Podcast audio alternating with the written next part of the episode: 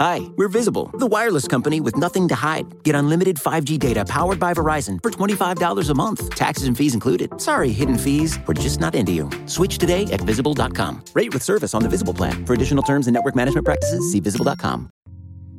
You're listening to the Vox Media Podcast Network.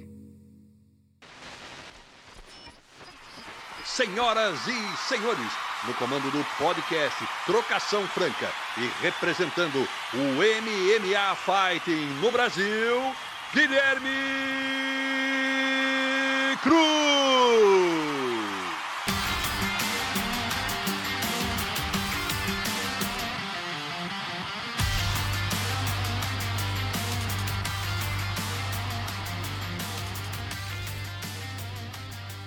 Alô, alô, amigo fã de luta, bem-vindo ao 52 episódio do podcast Trocação Franca, a sua casa sobre MMA nessa imensa podosfera. Eu sou Guilherme Cruz, correspondente do site americano MMA Fire no Brasil, e estou de volta nessa quarta-feira na companhia da lenda Marcos Bochecha, que busca na sexta-feira a quarta vitória na até agora impecável carreira de MMA no Land Championship.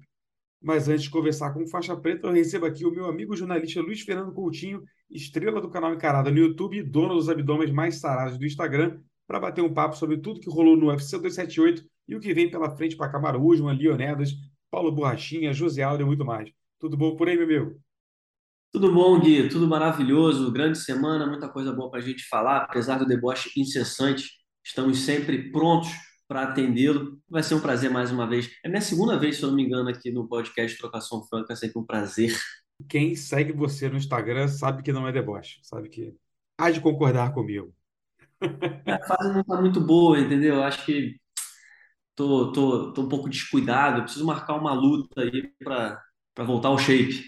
Estou ansioso para o Fight Music Show 2 em Curitiba.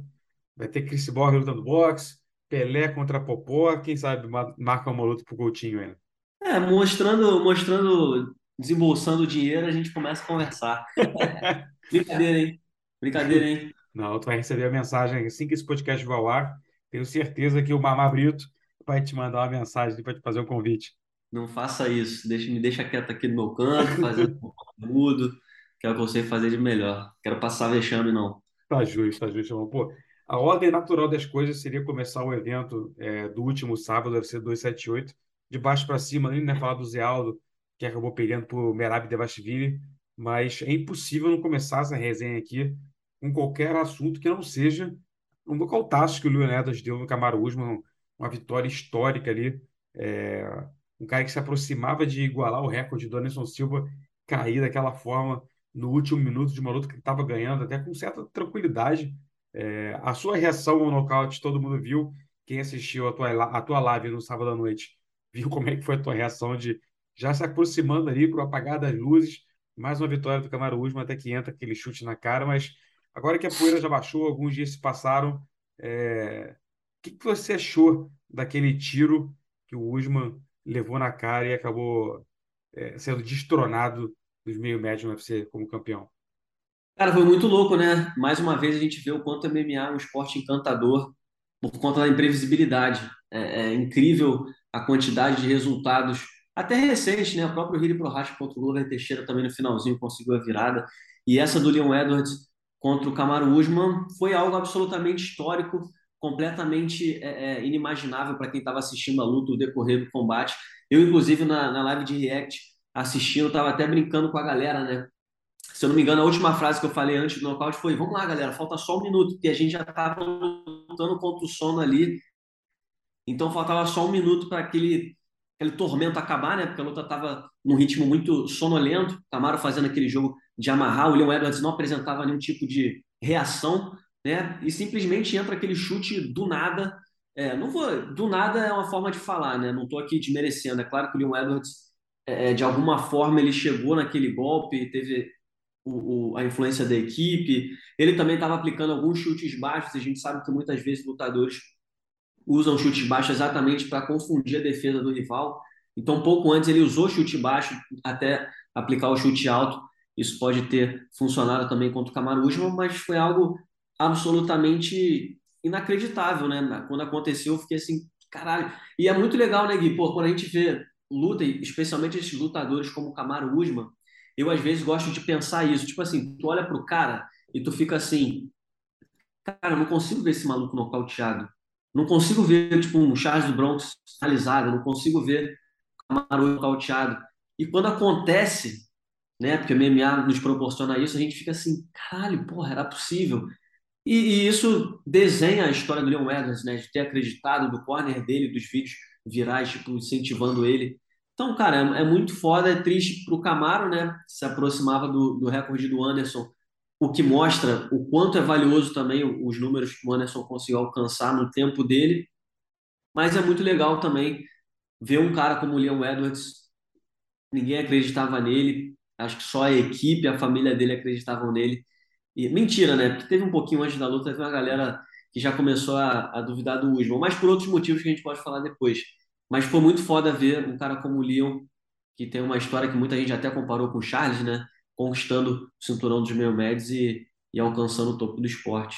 Um pequeno parênteses, como você falou, né, cara? Como mostra como o Anderson era genial quando campeão, que ele conseguiu essa marca de vitórias seguidas sendo campeão, né? Porque só a primeira luta dele que não foi como campeão. Né? Já a segunda já era disputando o cinturão e ele conseguiu essa marca histórica, subindo de categoria e tal. Claro que o Kamaru já tem todo o seu mérito, mas é, o, o Anderson fez tudo isso como campeão, sendo o cara a ser batido da categoria, né? Mas agora fica a minha dúvida, cara. É, o que aconteceu no sábado? Coloca o, o Lionel para você como favorito para essa provável trilogia? Porque, pô, ele ganhou, nocauteou e tal, mas os 24 minutos anteriores é, pesam muito mais, né? Você não, eu, eu não vejo o Leonetti como favorito para a terceira luta, porque é, a luta ela não se resume só a um momento, né? Foi um nocautaço, todo o mérito dele, um golpe que ele treinava e tal, mas como você falou. Mas os minutos anteriores nos mostraram é, que o Camaro Usman é um lutador é superior, né? Não, sem dúvida, é um cara muito mais completo. É claro, o Leon Edwards a gente, quando for para a trilogia, a gente não vai pensar só, não, a chance do Leon Edwards é acertar aquele chute. Não, ele quase finalizou o Camaro no primeiro round, a gente tem que lembrar também. É, ele é muito mais do que isso, né? Pode ser uma luta diferente. Mas a gente tem que analisar o todo, né? Se a gente parar para pensar, o Camaro dominou a maior parte da luta e no descuido o chute entrou. Tira o mérito do Leon Edwards? Óbvio que não. Ele pode tirar outro chute da cartola, pode finalizar, pode nocautear com a mão, fazer qualquer outra coisa. Mas o que o Camaro fez foi muito mais, como é que eu posso dizer? É, é, foi mais expressivo no sentido de que, pô, na hora de tu apostar, uma luta de 25 minutos e tudo mais, é muito mais fácil tu acreditar que o cara vai consertar esse pequeno erro, essa pequena falha que deixou esse chute entrar e performar da forma que foi, do que acreditar que o Leon Edwards vai ter um bom momento mais uma vez, aproveitando o descuido do Camaro. É, então eu acho que ele vai ser o favorito. Na trilogia, sim, eu acho que o Camaro, tudo que fez, pelo domínio dele, pelo que apresentou principalmente na luta, eu acho que para a trilogia ele é o fa favorito. Mas eu acho que a grande questão para essa trilogia é qual o Camaro que vai aparecer, né? Porque, assim como o Khabib falou, muitos lutadores depois de um nocaute desses, ou até depois de uma derrota dessa, né? Não precisa ser nenhum nocaute. Pô, a gente tem exemplos aí, Renan Barão, Anthony Pettis, Júnior Cigano, que depois perderam o cinturão, foram caras diferentes. Então, eu acho que se o, se o Camaro voltar ao mesmo lutador de sempre, eu acho que ele recupera o título. Mas é, é difícil imaginar, né? Às vezes mexe, a gente já viu muitos desses casos, né, Gui?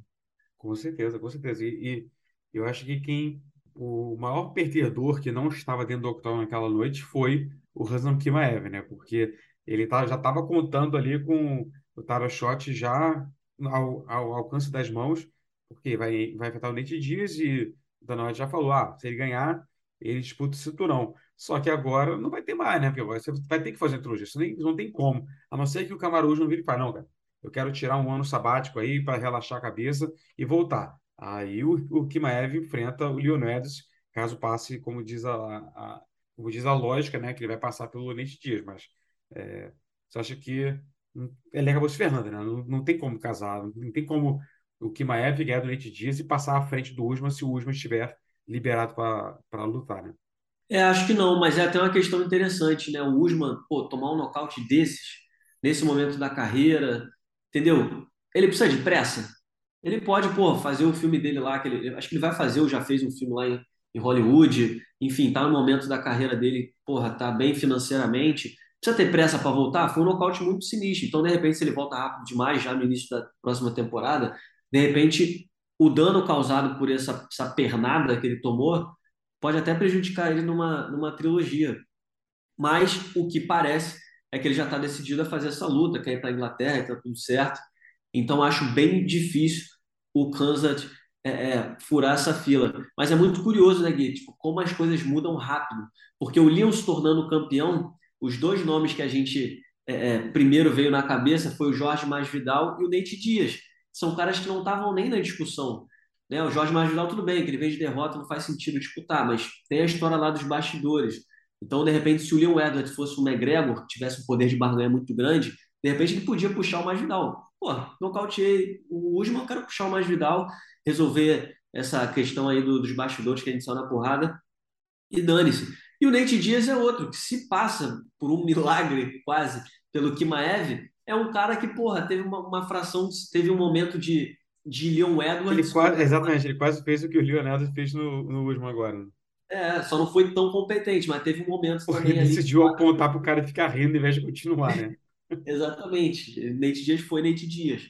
Então é, é, é curioso como o mundo das lutas gira rápido, né, cara? Tipo, como é, rivalidades sempre vão falar mais alto e acabam ditando o rumo das coisas. Mas de forma alguma, o que eu acho correto é o Camaro ter a chance pelo domínio dele, é o justo. E, pô, eu já tô imaginando a cena, né, cara? Se sair do papel o que o Lionel pediu, o que o Dana White já deu uma ventilada ali, o Wembley Stadium, 100 mil pessoas num UFC. Eu não acho. Cara, esse é o tipo de coisa que eu só acredito vendo. Que nem o, o Dana White sempre fala de fazer um UFC no estado do, do, do Cowboys, no, em Dallas, que, que é desse tamanho, é surreal também, é gigante.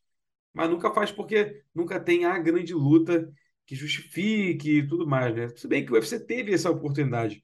Teve lutas gigantescas que decidiu não colocar lá. Igual tem tipo, é, a revanche do Nate Dias com o Conor. Foi uma luta gigante.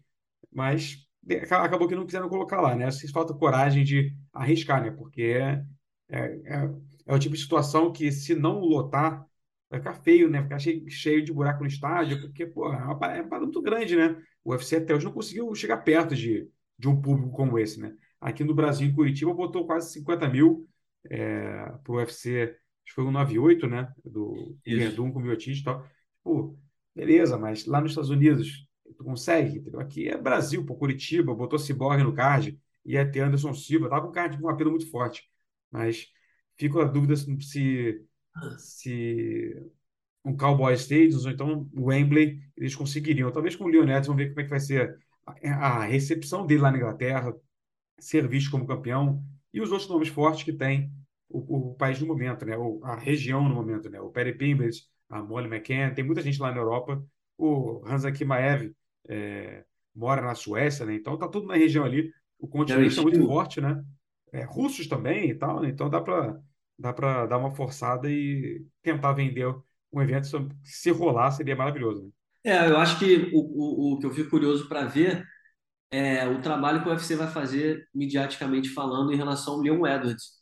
Que eu vi muita gente, cara, muita gente. É que pra gente que está aqui, talvez a gente não tenha essa visão, mas vi muita gente comparando a história do Leon Edwards com o Charles, com um cara que já está nessa há tempão, veio de baixo, não era nada.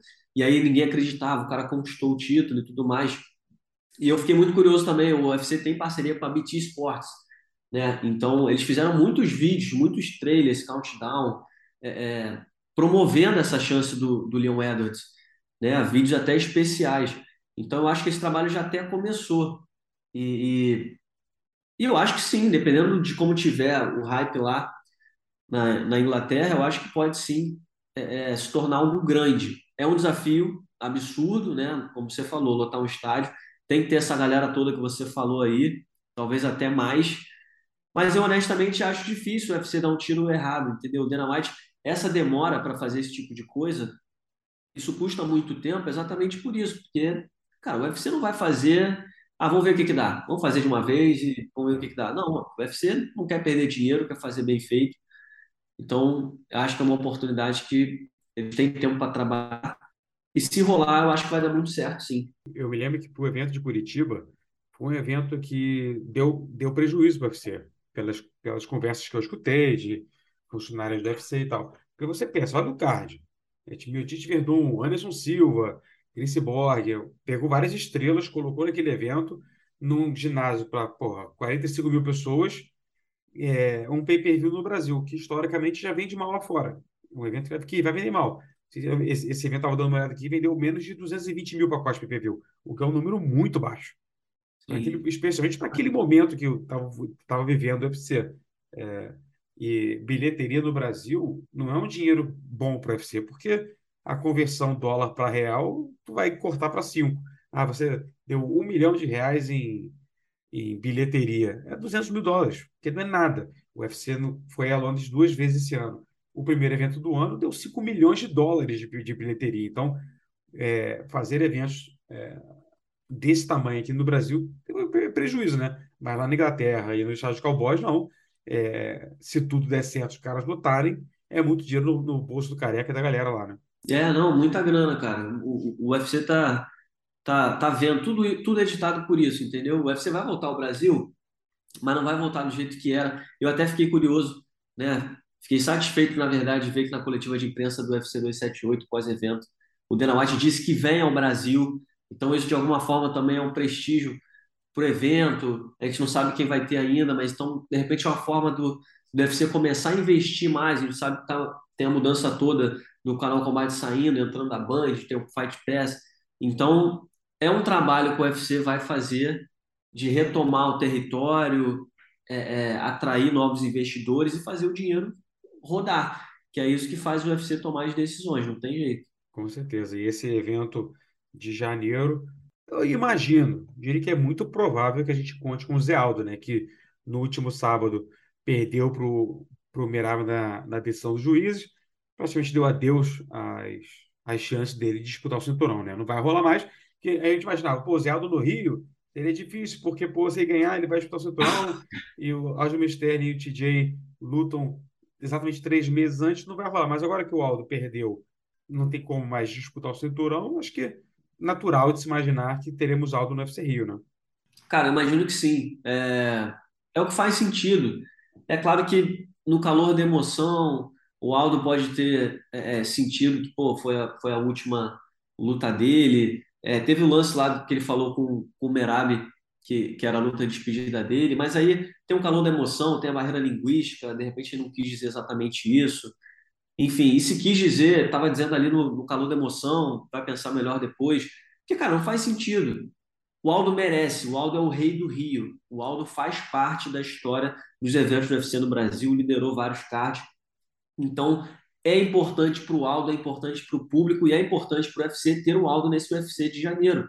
Porque dependendo de quem for o líder, de quem for o main event, o Aldo é um cara que atrai o público.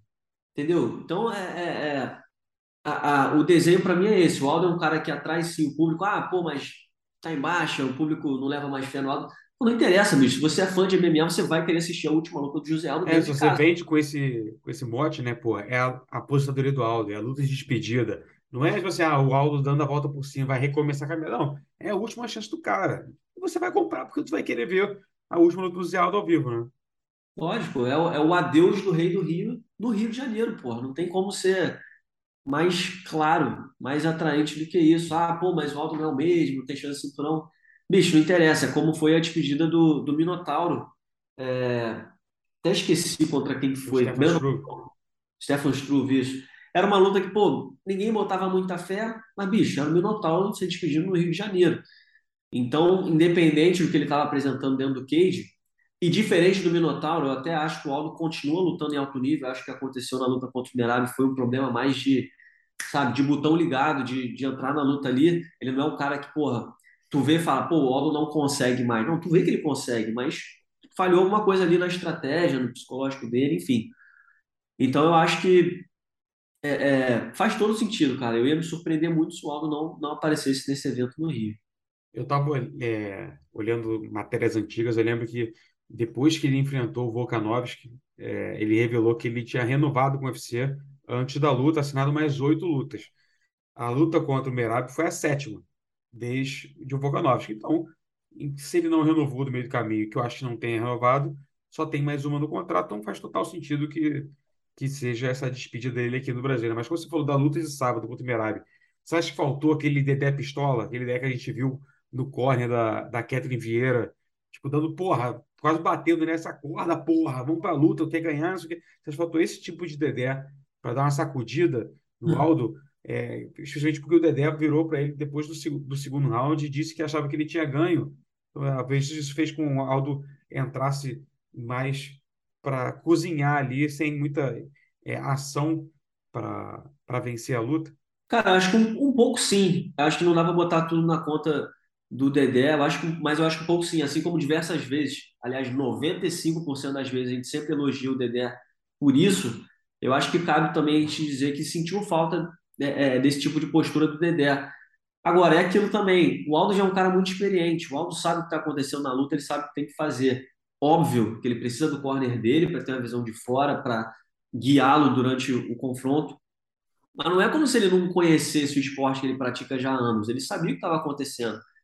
Eu acho que o que aconteceu ali foi o Merab também fazendo um jogo muito amarrado, que o Aldo não estava conseguindo a distância, não estava conseguindo soltar. É, eu senti o Aldo muito tranquilo no início da luta, mas eu acho que faltou isso exatamente, esse senso de urgência. Né? Eu não sei se, se o Dedé realmente entendeu que, que o Aldo estava tava indo bem, ou se simplesmente. A gente não sabe também, né? Vai que o Aldo estava com uma lesão, pô, se o Aldo está com, com a perna machucada, ele não pode pedir para o Aldo chutar, só para fazer cena para televisão, para mostrar que ele está ali é, é, é, é, influenciando o cara a melhorar e tal. É difícil dizer, mas sim, eu acho que todo mundo sentiu falta do Dedé é, pistola, né, como você falou, no corner, porque normalmente é esse Dedé que a gente vê. E não foi o Dedé que a gente viu quando o Aldo mais precisava, né, nessa luta contra o Merab. Mas é difícil dizer, Gui, é difícil botar tudo na conta. Mas é infeliz antes do Aldo se se pronunciar, né? O Aldo não falou nada até agora, não tem uma entrevista. A gente não sabe se ele vai se aposentar, como o Merab pontuou aí, ou se vai querer fazer uma outra despedida, o que deu errado na luta, o que deu certo, qual era o plano. Tem que esperar o Aldo se pronunciar para a gente saber exatamente como ele reagiu à luta, né? Que acabou perdendo. Provavelmente tenho certeza que está muito puto, porque que sabia que se vencesse ia disputar o cinturão, então é, para ele foi um, foi um choque muito grande. Né? E era uma luta bem vencível, né? Não era, porra, não era aquele maluco, caralho. Tipo, foi a luta contra o Peter Yan. A gente estava até lá em Abu Dhabi, assistiu de perto. Que, tipo assim, o Aldo, porra, fez tudo que ele podia, bicho. Simplesmente não deu pra ele. Peter Yan tava no nível acima. Não foi como aquela luta. Foi uma luta que a gente via que o Aldo é, é, podia mais, só que não estava conseguindo desenvolver. É, enfim, até um pouco parecido com, com a situação do Borrachinha que a gente vai falar em seguida, mas, enfim, frustrante, né? Não só para o Aldo, para os fãs, para nós jornalistas que queremos acompanhar e cobrir é, as histórias mais ricas do MMA, porque agora o Merab, porra, tem essa situação com o Aljamain Sterling, que é companheiro de treinos, vai, não, não, não vão se enfrentar, não quer disputar o cinturão. Então, tipo assim, pô, legal, tu ganhou, tu, porra, tu tirou o Aldo da reta, bicho, que é uma história muito mais rica do que a tua e pra quê, entendeu? Mas, enfim, faz Fudeu parte todo também. mundo, pô. É, pô, faz parte também. Acho que quem gostou foi o Marlon Vera, né? É, o Marlon Vera. É. São menos dois na É, corrida ali. exatamente, exatamente. Especialmente o Aldo, que tinha ganho dele já, né? Considerando, imaginando que o Aldo, de fato, lute no Rio de Janeiro, se aposente aqui e no dia 22 de 23 de janeiro, O 21. 21 de janeiro. É... Em quem você, que, que, que você colocaria para enfrentar o Aldo aqui no Rio? Voltamos àquela história. Eu gostaria muito de ver o Aldo contra o Dominique Cruz. Ah, o Dominique Cruz perdeu, foi nocauteado pelo Marlon. Pô, mas é uma luta histórica, entendeu? É uma luta histórica, uma luta empolgante. Os estilos ainda são estilos interessantes. Não foi como se o Dominique também tivesse, porra, lutado de forma terrível contra o Marlon Vera. Foi simplesmente um claro sinal de nível nesse momento da carreira. Eu acho que seria uma luta histórica, emblemática para o público brasileiro, atrairia o público. O Dominique Cruz também é muito adorado por aqui, pelo estilo, pelo que ele representa também. Então eu gostaria muito de ver, cara. E é uma luta, porra, absolutamente vencível. O Aldo poderia sair por cima, encerrando sua carreira. Para o Dominique também seria interessante. Pô, imagina, o cara vem até o Brasil, vence o José Aldo dentro de casa, então daria uma moral para ele se ele ainda quiser correndo atrás do cinturão. É a luta que eu faria, cara, sinceramente. Não, não me passa nenhum outro nome é, é na cabeça agora que seria tão interessante para mim quanto Aldo versus Cruz no Rio. Essa é exatamente a outra que eu ia falar. Eu tinha até pensado no Henry Cerrudo, é, que tá querendo voltar aí, tá, pô, tá, tá desafiando todo mundo, quer enfrentar É todo mundo, todos né? os pesos, não sossega. Não sei, ah, beleza, pô, mas enfrenta o Aldo, que era luta que ia acontecer no UFC São Paulo, é, que acabou sendo cancelado por causa da pandemia, e aí todas as trocas gerou Aldo e Peter Yan, mas a chance do, do Cerrudo fazer um jogo parecido com o Merab e amarrar o Aldo, porra, não precisa, né? Vamos botar um cara que vai trocar porrada com ele, bota o Dominique. É, não, e o cara, o Cerrudo hoje em dia ele parece aquele cara, sabe aquele cara dos filmes, aquele militar aposentado que tá lá de férias, que espera o telefone tocar, o telefone toca, ah, irmão, tem uma missão para você, tem que ser você, você precisa vir para cá, não sei o que lá.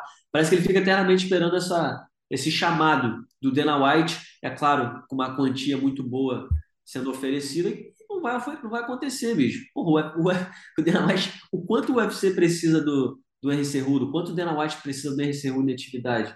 É lutadoraço, campeão duplo, fez história, mas, pô, bicho, não, não vai. Quanto mais tempo leva, mais menos eu acredito que ele vai voltar. Mas sim, seria uma luta muito boa de se ver, o público gostaria. Ele tem uma relação legal com o Brasil também, né? Verdade. Acabou que ele, ele perdeu o bonde da história, né? Ele se aposentou da maneira errada, já se aposentou dois minutos depois falando, mas se me pagarem direito eu volto. Você, pô, bicho, sério? Tu tá, já, já, tá nesse discurso? Pô, aí é foda, né? não sabe nem fingir, não, é complicado. É. E podia ser de outra forma, né? É um cara também que tem uma história muito, muito rica, muito interessante, campeão olímpico. Enfim, uma pena. Podia agregar muito nessa categoria. Pois é. E falar pessoas com relacionamentos complicados com o UFC, tem o Paulo Borrachinha, né? Que a gente contava que ele fosse atropelar o quase aposentado Luke Rockhold. É, e ele até foi bem em alguns momentos, né, pô?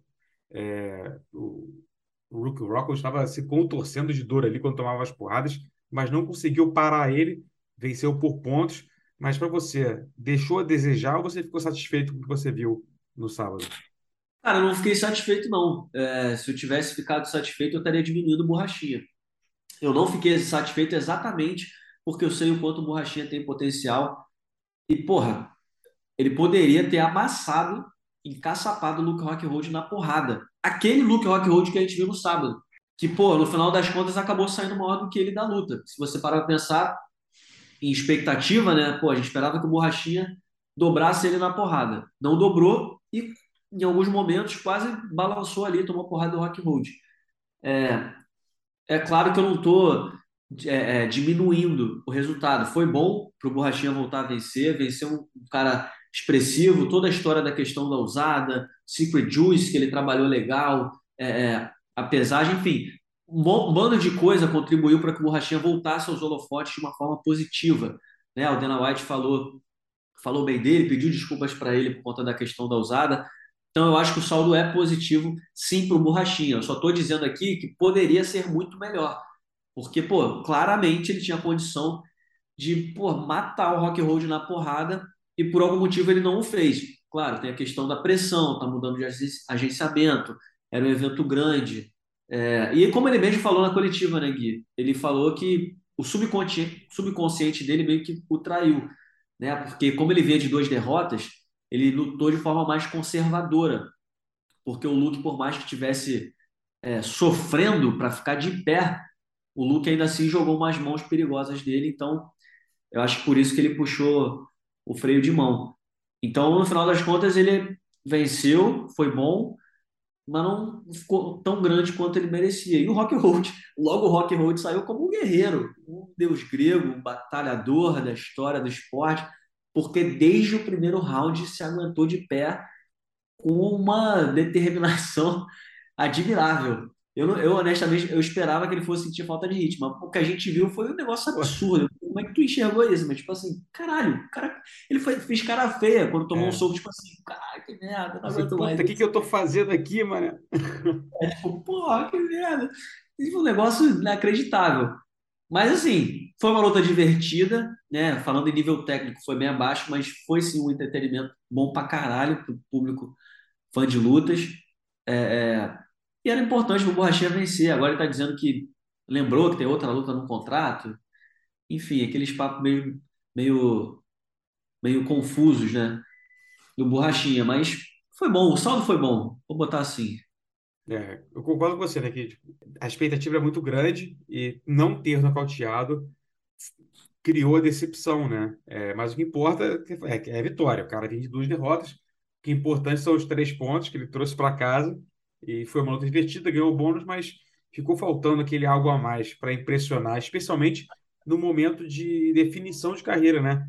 Como ele falou depois que tem mais uma luta no contrato, então não era tipo aquela situação de vida ou morte que parecia que seria, mas ele agora está indo para a última luta do contrato, caso não renove, como ele indicou que não vai renovar antes de fazer a última luta, está indo com pressão ainda. Se ele nocauteia o Luke Rockhold, ele diminui a pressão em cima dele para a última luta.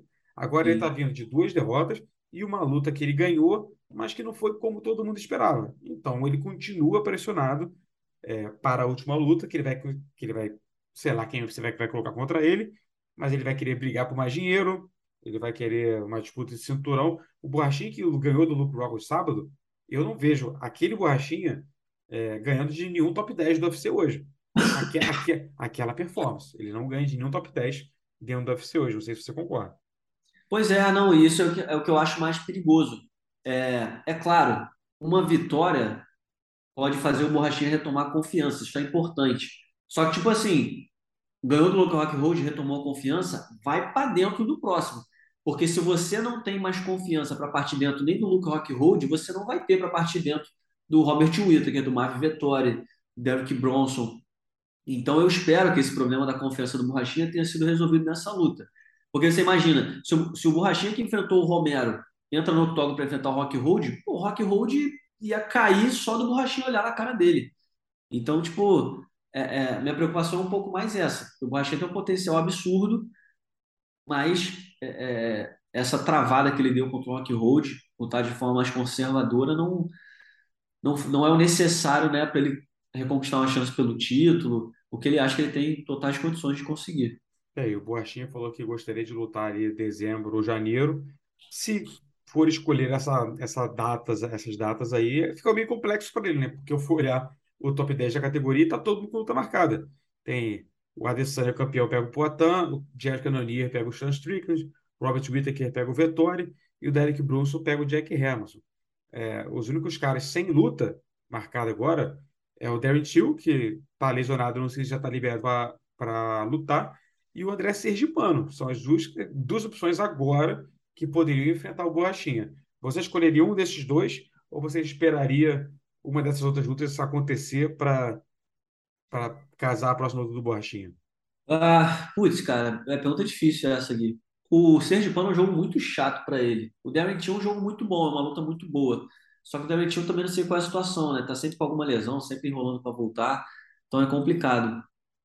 Na, na situação ideal, eu, honestamente, se o Borrachinha tivesse, porra, metido a porrada no Rock Road, ele podia ficar como um plano B aí da disputa de cinturão do Poitin contra o Adesanya. Tá todo mundo com luta marcada mete um plano B, vai lá para Nova York, porque aí mesmo que ele não lutasse, ele ia ter subido na balança, ia trocar provocação, seja com a Adesanya ou com alguém, já ia fazer um hype a favor dele, entendeu? Porque realmente o timing é muito ruim, tá todo mundo com luta marcada, todo mundo trabalhando. E se tratando do Borrachinha, que não luta com essa velocidade, ele sempre fala que ia lutar mais e tal, mas isso acaba não acontecendo, eu acho que ele vai acabar esperando. É, é, provavelmente pelo Robert Whittaker ou Marvin Vettori, que lutam mais, mais agora, né? Mas, enfim, é, não sei, cara. Eu escolheria o Devin Till. Se ele fosse escolher hoje, acho que o Devin Till faria mais sentido para ele. Eu acho que depende muito do, de, da, da, das conversas que o Borrachinha vai ter com o UFC, né? De renegociação, de renovação. Se ele dá a ideia para o UFC de que ele não vai renovar, o UFC bota ele contra o, o Sergipano, por exemplo. E, dá uma é. luta para ele que não é uma luta favorável. Claro que o Borrachinha pode vencer, mas é um outro cara que está em ascensão é, e usa o Borrachinha como escada para o Sergipano, para o Sergipano se aproximar ainda mais de uma disputa de cinturão. Se o Borrachinha é. dá a entender que pode renovar, beleza, aí você dá uma luta mais favorável para ele, um Darren Till, que é um cara que vai trocar porrada e pode ser nocauteado. Então, acho que tudo depende das cenas dos próximos capítulos, o que, que vai ser essa negociação, essa conversa da nova empresária do Borrachinha, a Tamara, namorada dele, com os donomates, com os matchmakers, para ver o que, que vai acontecer. Temos que agora só esperar para para ver nos próximos meses os frutos dessa negociação, dessa vitória do Borrachinho, o que, isso muda. Mas por agora, meu, eu quero só te agradecer demais pela sua companhia aqui, presença mais uma vez no podcast, sempre nos brindando com muito conhecimento e beleza. Isso. Muito obrigado, Gui. É sempre um prazer participar aqui do podcast Trocação Franca. Sou fã. A galera que acompanha a nossa resenha do Encarada lá no canal está sempre acompanhando o podcast Trocação Franca em vídeo. Então já aproveita aqui que eu já trabalho com o vídeo para reivindicar, né, para fazer, me fazer um porta-voz da galera da internet nós queremos o podcast Trocação Franca em vídeo. Nós precisamos disso, nós precisamos ver a sua cara e a cara dos entrevistados no podcast Trocação Franca. Dito isso, muito obrigado pelo convite, é sempre um prazer, meu rei. Você é fera demais, arrebenta tudo que faz. Então, dividir o podcast Trocação Franca com lendas, com nomes gigantes do mundo das lutas é um prazer. Que coisa linda. Eu vou, eu vou, eu vou pegar essa sugestão de podcast em vídeo também, vou enviar ao meu chefe. Provavelmente será ignorado, mas eu mandarei assim mesmo. Obrigado demais, meu amigo. Agora, chamar a entrevista com o Marcos Bochecha, que começa já já depois do rápido intervalo comercial. Hi, we're Visible. We're the wireless company with nothing to hide. Seriously. Hidden fees? We don't have them. Annual contracts? Not our thing. Great wireless on just one line? Now that's more like it. Get unlimited 5G data powered by Verizon for just $25 a month. Taxes and fees included. That's right, 25 a month every month. Sorry, hidden fees. We're just not that into you. Sometimes the choice is just visible. Switch today at visible.com. Rate with service on the Visible plan. For additional terms and network management practices, see visible.com.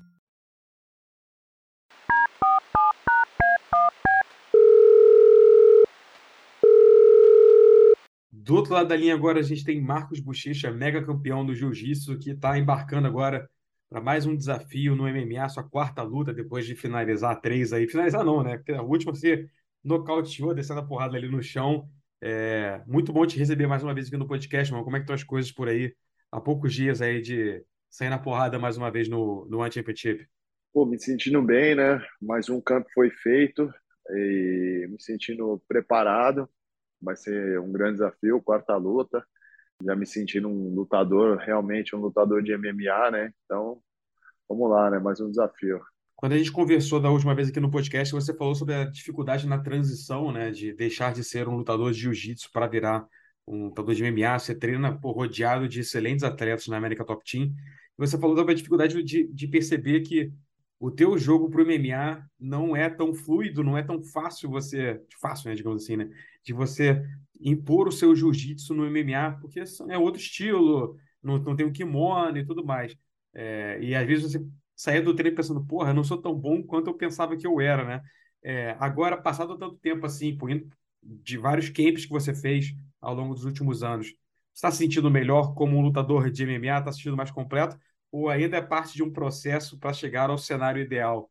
Ah, não, com certeza agora eu consigo pensar que eu sou aquele bochecha do jiu-jitsu, né? o meu jiu-jitsu está funcionando, consegui adaptar bastante, então isso aí mudou 100%. Claro que tem sempre muito a melhorar, mas agora o meu jiu-jitsu voltou, né? A... Voltou não, né? Eu acho que eu nunca perdi, mas agora eu consegui adaptar melhor e que já está fluindo bem melhor, né? Teve algum pulo do gato no, no, no treino de você pensar, pô, tava faltando isso aqui, isso aqui, ou é mais questão de, de experiência, de estar todo dia na academia e se, se habituando a isso? Ou alguma coisa que você fazia de errado, talvez, no começo, esperava alguma coisa diferente? Ah, eu acho que a percepção, né, mudou que de, realmente é muito fácil falar, pô, mas no chão ali, pô, isso aqui toma um soco, é fácil falar, mas ali na hora é difícil perceber, né? Então, eu, pô, tive uma, uma sorte também de de estar tá rodeado, como você falou, de, de caras que são pô, gigantes no MMA, né? E todo mundo sempre tem um detalhe ali. Claro que o Leozinho, apesar dele não ter lutado MMA, que é o meu que é o meu mestre, ele pô, me mostrou muito detalhe ali que ajudou muito. Eu me senti confortável por baixo, né? Por cima, claro, é mais fácil, né? Mas por baixo também é muito importante, então eu estou me sentindo bem em todos os, os aspectos e acho que foi isso aí, né? O, a convivência ali, o dia a dia na academia, mais esses toques aí, todo mundo sempre tem alguma coisa boa para ensinar, para falar, que eu acabo adicionando ali no jogo e me sentindo melhor a cada dia. E, pô, agora tá talvez o seu maior desafio, né? Que se você acha que é a tua luta mais complicada, o Kirill Grishenko, nessa sexta-feira no One, que é um cara que acabou de vir de uma disputa esse cinturão interino, né? Acabou perdendo a primeira derrota dele no MMA, mas é um cara que tinha vários nocautes ali, a finalização na carreira e tal. Não é uma carreira muito longa também, né? Tinha poucas lutas, mas estava invicto, disputou o cinturão e perdeu. Pelo casamento de estilo, você acha que ele é a luta mais difícil para você? Ou você acha que, é, por exemplo, o Braddock que você enfrentou aqui, ele não tinha pô, nem de perto do teu nível do chão, mas em pé ele é um cara que tem muita experiência na trocação e tal. Você acha que alguma outra luta que você fez pelo casamento de estilos não era, era mais complicado do que essa? Eu acho que a verdade é a seguinte, né? A minha luta mais dura vai ser sempre a que eu, que eu ainda não lutei, né? Vai ser sempre a próxima. Então, no momento é essa, mas, pô, com certeza o, o Braddock, pô, uma das maiores lendas aí do, do kickbox, né? Eu tava, pô, na, na estreia ainda, então eu sabia que eu não podia fazer um erro que ia me custar a luta, né? Ia ser nocauteado. Depois teve o, o Kang, né? Que, pô, nocaute, nocauteou todo mundo que ele lutou. E era um cara perigosíssimo. Tanto que depois da minha luta ele já nocauteou de novo. É, pô, era um cara muito perigoso. Uh, depois também teve o, o último, né? Que ele, pô, era um kickboxer e faixa preta de jiu-jitsu. Muita gente não fala isso, mas pô, ele era um cara que tinha um, um, um nível tinha muito bom, conseguiu usar bem ali o lockdown, né? Porque muita gente falou só da, da minha é, do TKO, né? Que eu acabei a, é, acabando a luta com socos por cima, mas antes disso ali ele pô, ele fez uma técnica muito boa ali, né? Usou lockdown, conseguiu me parar, então é, foi um faixa preta legítimo que eu lutei. E agora vai ser um, um wrestler, né? Vai ser, acho que vamos dizer assim, o primeiro wrestler que eu tô lutando, mas pô, já lutei com faixa preta, já lutei com, com gente de é, atletas de todas as áreas, né? Então, eu nada me assusta, né? Treino com o Steve Mocco, que pô, é um dos maiores nomes do, do wrestling, então eu me sinto muito bem ali, confiante também de trocar o wrestling se precisar, mas é, com certeza vai ser um grande desafio, né? Qual foi a sensação de terminar a luta na base da porrada? Pô, na verdade eu estava fazendo aquilo ali para abrir caminho, né? Para abrir caminho para finalização, só que eu consegui ajustar muito ali o, as pernas, o quadril. No momento que ele virou ali, eu consegui fazer uma adução muito boa e senti que ele não conseguia nem mais virar para um lado e nem para o outro. E comecei a bater, eu vi que ele não, só estava se defendendo, mas realmente eu achei que ele ia acabar dando um jeito de virar e eu consegui atacar, né? Finalização, um braço, umas costas.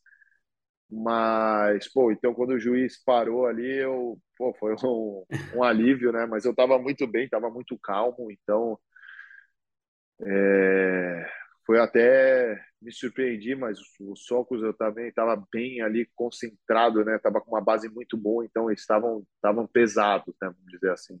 Tava por cima ali pesando, batendo nele, e do nada o juiz parou. Ih, cacete, parou. Acabou. É, eu tava só querendo abrir espaço para finalizar aqui, o cara já interrompeu. É, mas pô, foi bom, né? Na verdade, eu acho que provou isso aí, né? Que eu não ia ficar batendo ali de qualquer jeito ali só para induzir o juiz a parar. Realmente eu estava concentrado no que eu estava fazendo, tanto que nem era ali. Claro, se o juiz meter a mão em você ali, você sabe que acabou, né? Mas eu não realmente não estava esperando o juiz a interrupção. Mas pô, foi é, um alívio, né? O primeiro TKO da carreira ali foi, foi, eu acho que algo marcante, né? Você acha que pode vir o segundo nessa luta já ou sempre o, obje o objetivo é é terminar as lutas com a especialidade da casa, o jiu-jitsu. O objetivo é terminar a luta, aprendi isso.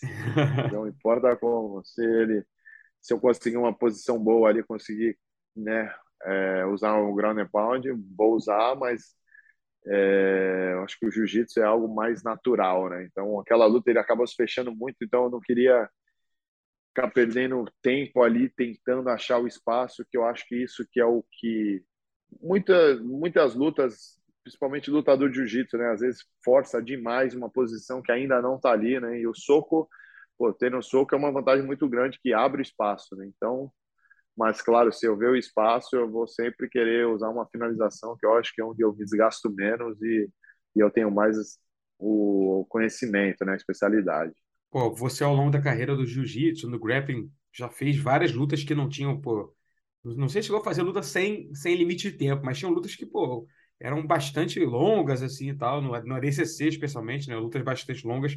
Então você estava acostumado a fazer é, lutas é, com duração maior do que os cinco minutos de cada round do MMA, mas por enquanto uhum. na tua carreira, as três você finalizou no primeiro round.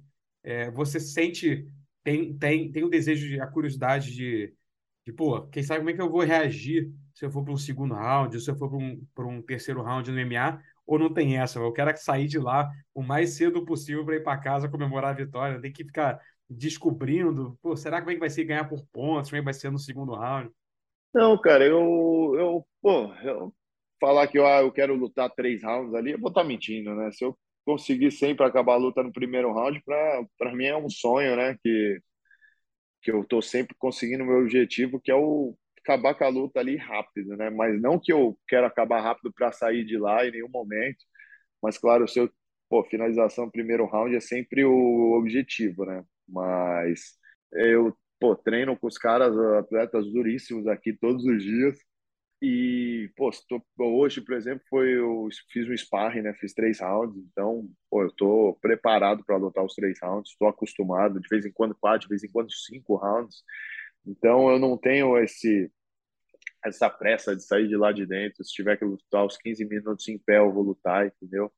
E falando da que você falou de luta sem tempo, não, eu nunca fiz luta sem tempo, porque eu não concordo com isso, né? Eu fui um cara que lutei a vida inteira, tinha ali, ó, cinco minutos, dez minutos para ganhar, então, e para finalizar, então, eu, eu acho que, pô, se você é bom o suficiente, você tem que, olha, você vai ter dez minutos para provar e para conseguir ganhar, então, eu nunca fui a favor de luta de sem tempo, porque a DCC às vezes já 40 minutos já acaba virando uma luta chata, né? Acaba muito tempo, todo mundo se poupa muito, então eu nunca vou fazer uma luta sem tempo, porque eu não, não, não gosto da ideia de ficar ali dois caras fazendo nada por uma hora até um encher o saco e desistir, né? então eu que é o que a maioria das vezes nessas lutas sem tempo acontece. Então eu, pô, eu não, não sou a favor não. Eu acho que o cara é bom mesmo ali, tem que vai, bota um tempo, os dois têm esse tempo para um finalizar o outro e é isso. Uhum. Aí sim, mas tanto que por isso que eu nunca aceitei fazer luta sem tempo. Já fiz luta de 30 minutos na DCC, já fiz luta de 20 minutos com Roger Grace, então não, não é questão do tempo, eu só não concordo com a ideia da parada da, da luta sem tempo, por uhum. causa disso que eu falei. E, pô, agora a luta contra o Grishenko, é, você ganhando essa luta, pô, vai Tá aí 4-0 dentro do One, na categoria peso pesado, que não é uma, uma categoria muito povoada em qualquer evento, né? Até o UFC sofre muito com isso, nessa divisão. E o Grishenko, como a gente falou, né? Acabou de, de disputar o cinturão interino, vai ter o vencedor, o algoz dele vai enfrentar o Arjambula para ver quem vai ser de fato o campeão peso pesado do ano. Você acha que vencendo essa luta, finalizando mais uma vez, nocauteando, é, já dá para para partir direto para uma disputa de cinturão contra quem ganhar dessa unificação? É um objetivo, é um, é um desejo que tem na sua cabeça já, pô, vambora, pô, já estou pronto aqui, treino com os melhores, já, já, já ganhei de atletas de vários estilos diferentes dentro do ano, vambora disputar o cinturão? Ah, cara, eu, é, eu vivo um dia de cada vez, né? É, penso no hoje, não fico pensando muito no, no futuro, não, então Principalmente, pô, cada dia mais eu aprendo com isso, né? Com que na vida você tem que viver o hoje, porque às vezes o amanhã nem chega, né? Então, eu tô vivendo hoje sem me preocupar muito com, com isso, né? Então, meu foco está sendo lutar com ele agora e acho que o resto vai acontecer naturalmente, né? As próximas lutas. Então a gente não sabe aí se vai ter uma disputa de cinturão ou não depois é, do evento dessa sexta-feira aqui, mas pelo andar da carruagem, a tua carreira, como está construindo é, a sua jornada dentro do MMA, a gente sabe que, que quem sabe do ano que vem não passa, né? Conquistando vitórias e, e empilhando aí é, corpos pela frente na, dentro do One. É, o, a tendência é que chegue lá, né, cara? Imagina que, claro, você foi um vencedor, um competidor a vida inteira, o cara não entra no esporte para estar tá de bobeira, né? Você tá vindo para ser o melhor e, e o melhor do ano é o cara que tem o um cinturão, né? É, com certeza, né?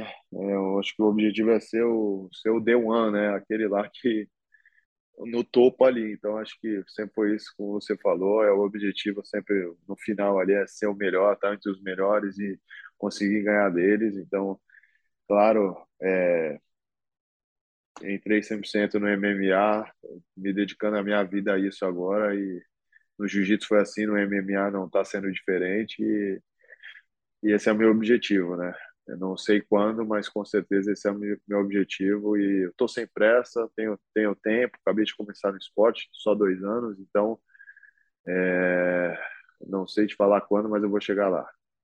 Maneiro, Bochecha. Boa sorte nesse próximo passo aí, sexta-feira, que vem a vitória contra o, o Grichenko e ano que vem, quem sabe na próxima ou na outra, mas boa sorte nos próximos passos, irmão. Valeu, Gui. Pô, obrigadão.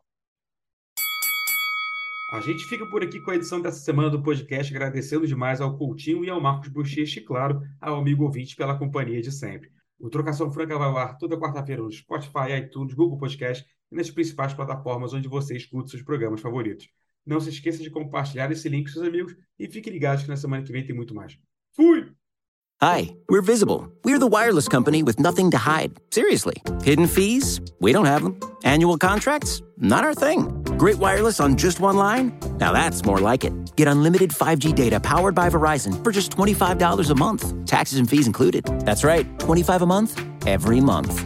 Sorry, hidden fees. We're just not that into you. Sometimes the choice is just visible. Switch today at visible.com. Rate with service on the Visible plan. For additional terms and network management practices, see visible.com.